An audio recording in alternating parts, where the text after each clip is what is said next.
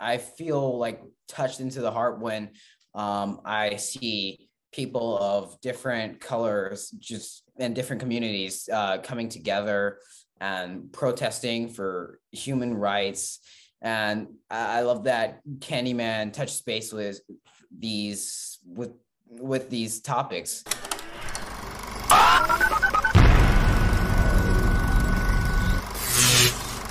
Hello, and welcome to a brand new episode of Pop Culture Planet. I'm your host, Kristen Maldonado, TV film critic, content creator, and champion for inclusion. And today we are chatting with Rodney L. Jones III, who is best known for starring in Fargo, the new Candyman movie. He is just making moves. I hope you enjoy our conversation. Before we get into all the incredible projects you've been working on recently, like Candyman and Fargo, I'd love to kind of go back to the beginning. Did you always dream of acting? And you know, where did you kind of find your love of, you know, the entertainment space? I started doing theater camps in the summer with Lookingglass Theater back in Chicago.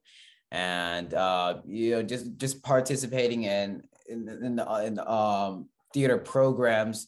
And you know and my older sister had been doing it. And so i kind of just like that way you know everything started moving forward. I my, i guess my mom saw that i was enjoying it. So we you know eventually we got like an agent and um you know we, we started auditioning for jobs and it all went on from there. That's awesome. I love that that it's like kind of in your family, like your sister was doing it, you were doing it too, and you know it kind of spiraled from there. That's awesome. Do you ever remember like the, the first time you saw a character or story on screen that you really connected with and you know how that kind of impacted you? I'm pretty sure that one of the first movies um I had ever seen was Star Wars because I'm a big Star Wars fan and um, you know, I, I I feel like for some things I can definitely connect with pretty much all of the characters, no matter what their race is or uh, what situation they're in.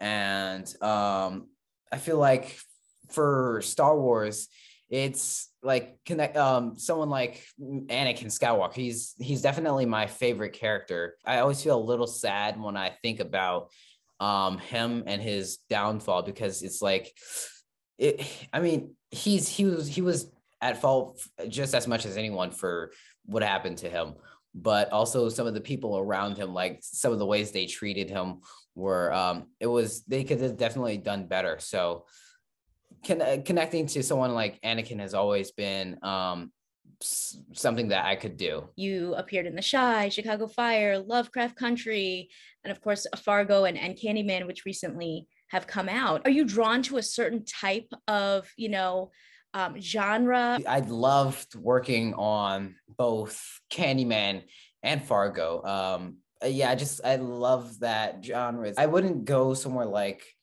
um, something super like say like Disney and Nickelodeon. What I like about it is that it's like um it's like a slow drama that's like uh, some of the things they dive into are just genuine I, I find really interesting. Like and Candyman's a horror which and I love horror films you know.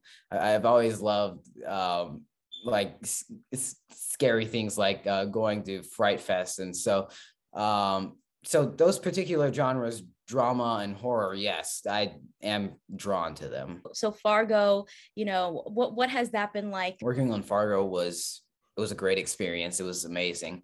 I um i got to be around uh many many big stars and i um I, I learned a lot from working on fargo. And it has it's definitely helped me in in my career just to getting where i am right now it's um it was it was definitely really fun because i'm glad i'm glad i worked on it because it was a it was a tv show. So it you know it, it lasted it lasted a long time. And um i all the people i met on set were were great and were very uh, open and kind and I got to do a lot of fun things. Like um, I remember one time on Fargo, I uh, rode the dolly on set, so that was also fun. And then just being a part of like the story, how like it's it, the the show comes from the uh, the the movie Fargo, and it's and it's a Coen Brothers project, and they're they're big, you know, they're humongous. So it's it's just been great. And you're playing with, you know, actors like Chris Rock. What was that like? I didn't know exactly who he was when I first got it because, you know, he most of the things he was in were um you know adult stuff right but um i found that like i remember when i was younger i used to watch something like uh, was that uh madagascar you know i used to watch that when i was a little kid so um, you know, my mom told me that that that was one of the things he was in, and showed me a bunch of other stuff that he was in. And obviously, my grandfather was like had watched a lot of the things he was in. So I was super stoked to find out I was working with him because you know I because by then I knew that he was um, such a great actor, and I knew that there was definitely a lot I, I could learn from working um, near him. And then, you know, going into Candyman, I mean, that must have been really exciting, um, especially now seeing the success of that movie, you know, with Nia DaCosta becoming the first Black female filmmaker to open a picture at number one. That's like breaking records and things like that. That's incredible. So, can yeah. you tell us about what it was like uh, joining that cast? I was very excited to find out about Candyman, obviously, because it was um, because it's a part of this like this this urban legend from a long time ago that you know still kind of like people still affects people today.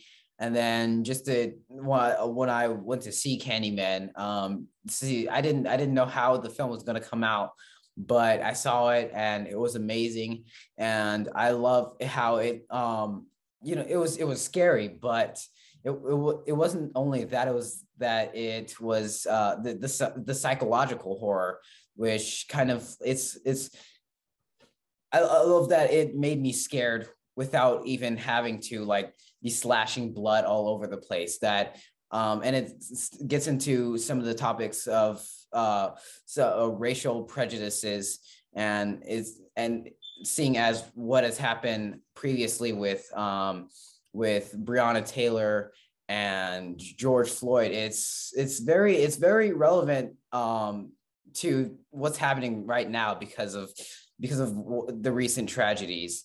And you know it was candyman it was actually supposed to come out earlier uh, during that time when those the tragedies occurred.